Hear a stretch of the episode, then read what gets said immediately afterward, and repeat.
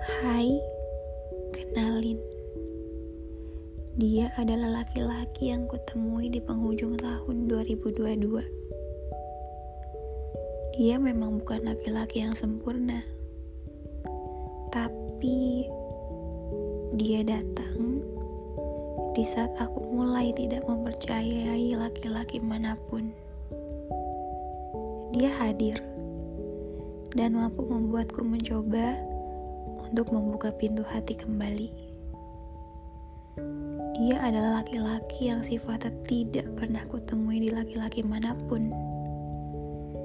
Dia yang membuatku yakin bahwa tidak semua laki-laki itu sama. Dia yang bisa membuatku melupakan semua rasa kegelisahanku. Dia, si pemberi rasa nyaman yang tidak bisa orang lain berikan kepadaku. Dia bukan laki-laki yang romantis, tetapi dia tidak kehilangan cara untuk selalu membuatku tertawa dan bahagia. Dia menyayangiku, bukan dengan cara yang kuinginkan, tetapi dengan caranya sendiri. Dia sabar dia dewasa, dia apa adanya, dan dia sangat suka bercanda. Terkadang dia menyebalkan, tapi lebih banyak membuatku bahagia.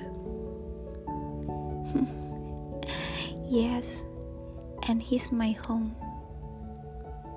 Terima kasih ya. Terima kasih sudah hadir di dunia. Lagi-lagi aku cuma bisa bilang kalau kamu itu keren banget. Udah bisa bertahan sampai detik ini. Terima kasih udah ngajarin aku banyak hal baik. Hai, sayang, serta mulia ya. Kamu tahu, masih harus banyak belajar untuk membuat kamu bahagia. Tapi semesta tahu, lahirnya kamu ke dunia bisa buat aku bahagia. oh iya, kamu tahu gak?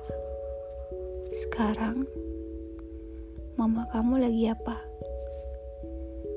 Dia sedang bangga loh.